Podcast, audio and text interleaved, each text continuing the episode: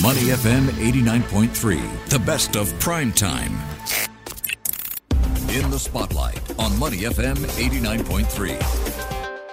We are in the mood for tourism this uh, half hour of prime time. the Singapore Tourism Board said that Singapore's cruise industry is expected to return to pre pandemic levels between 2023, that's next year, and 2024. The outlook comes as Southeast Asia welcomed its first port call in more than two years with the arrival of Royal Caribbean's Spectrum of the Seas at Malaysia's Port Klang on July 1st. So, Singapore, Malaysia, and Indonesia are the first countries in the region to resume port calls since cruising was stopped back in March of 2020. Cruising to somewhere, that is. But now cruising is back. But it's not quite full force yet. So we'll find out what's happening in the cruising industry with Angie Stephen, Asia Pacific MD and VP of Royal Caribbean International on the state of the cruise industry for this year and beyond. Angie, good evening. Hello, and thank you for having me. So, Angie, how is the cruise industry doing so far in this part of the world? Well, it's you know it's been a challenging two years, but recovery is in full swing. Happy to share that all of our ships, including Spectrum of the Seas here in Singapore, are back in full operation, and mm. we have safely delivered great holidays to over two million guests worldwide across our fleet of 60 ships, 66 ships. Mm-hmm.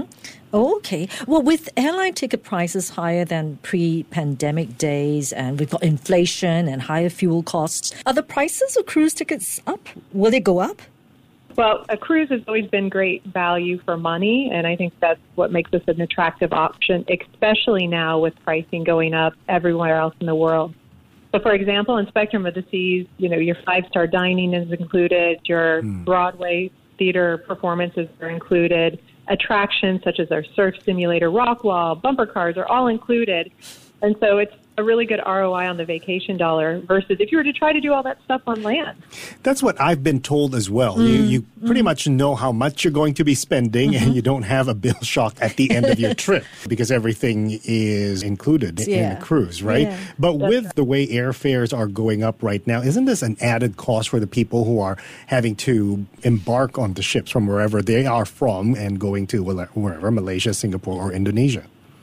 Well, yeah, I think definitely the return of airline lift capacity is important, um, mm-hmm. and hopefully that'll help reduce the, the mm-hmm. pricing that's happening right now. But. I think it makes it even more valuable to the guests that has to fly somewhere for their holiday. So if they fly to Singapore to board Spectrum of the Seas, the value that they're going to get out of the cruise purchase price mm-hmm. versus trying to go somewhere else and book a hotel and food and entertainment, it's all included. So again, the, the ticket price the air ticket price may be high, but again, the value of the cruise okay. is going to Mm. make the overall mm. vacation more affordable. Mm. Angie, what about capacity now? Are you still under the same capacity rules as a couple of, well, last year when there were cruises to nowhere and I understand capacity was limited, right? It was, and we were thrilled when the Singapore um, re- lifted our occupancy level restrictions. So yeah, now we're back to full capacity, full, which full is capacity. fantastic. Okay. And we're wow. seeing rising demand from international guests coming into Singapore now that borders are open, and, hmm. and so our capacity continues to go up with every week that we're sailing. Oh, okay. How has your staffing experience been um, recently? Because when everything is full capacity, you will need a lot more people on deck, all hands on deck, really.